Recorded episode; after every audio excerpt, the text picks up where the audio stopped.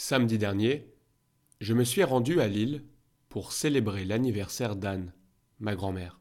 Le soleil brillait, il faisait bon, des conditions idéales pour aller se promener.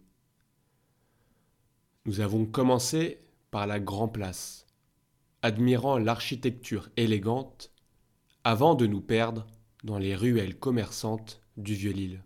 Alors que nous flânions, un restaurant traiteur du nom de Laxon attira notre attention. Sa spécialité? La gastronomie nordique. Suédoise, norvégienne, danoise. Une rareté dans la région.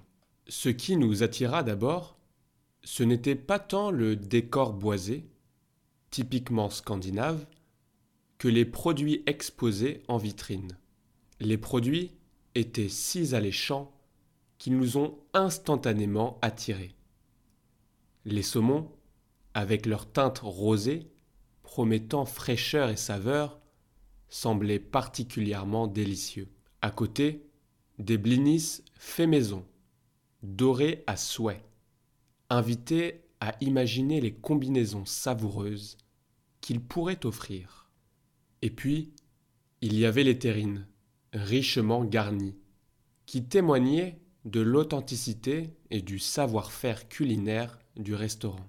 C'est en observant ces merveilles culinaires que mon regard fut attiré par une pancarte posée à l'extérieur, à côté de la vitrine. Il y avait une faute d'orthographe assez amusante sur le menu. Regarde, ils ont écrit crème brûlée au lieu de crème brûlée. C'est mignon, n'est-ce pas? dis-je en pointant du doigt l'erreur. Anne, amusée par cette petite coquille, me suggéra d'entrer pour en informer le propriétaire. Allons le dire au propriétaire. C'est mieux qu'il corrige ça. J'étais un peu gêné à l'idée de souligner l'erreur. Mais elle rentra dans le restaurant avec enthousiasme.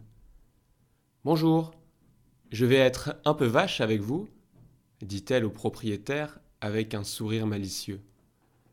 Il y a une petite faute sur votre menu. Le propriétaire, un homme grand, avec des yeux pétillants, prit la remarque avec un sourire. Ah, vous l'avez vu aussi. J'avais remarqué, mais je n'ai pas eu le temps de la corriger. Je suis complètement débordé en ce moment. Anne, curieuse, demanda. C'est si difficile que ça de gérer un restaurant? Le propriétaire soupira.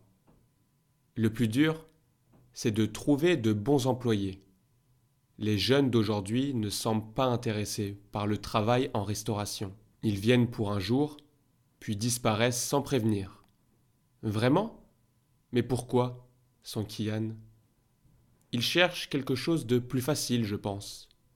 Mais heureusement, j'ai récemment embauché une jeune fille, pleine de bonne volonté. Elle n'a pas d'expérience, mais elle a un sourire contagieux et une vraie envie d'apprendre. Ça doit être rassurant d'avoir quelqu'un de fiable, ajoutai-je. Oh oui, répondit-il. Elle fait parfois des erreurs, comme cette faute d'orthographe, mais elle est tellement motivée que ça compense. Elle a juste besoin d'un peu plus de formation, surtout pour apprendre à proposer des ventes additionnelles. Après notre discussion sur la faute d'orthographe, le propriétaire, visiblement reconnaissant, nous fit une proposition inattendue. Pour vous remercier d'avoir pointé cette petite erreur, j'aimerais vous offrir une tranche de notre saumon sauvage, dit-il avec un sourire. C'est le moins que je puisse faire. Nous acceptâmes avec plaisir, touchés par sa générosité. Pendant qu'il préparait les tranches de saumon, il poursuivit la conversation. Je vais corriger cette faute dès que possible.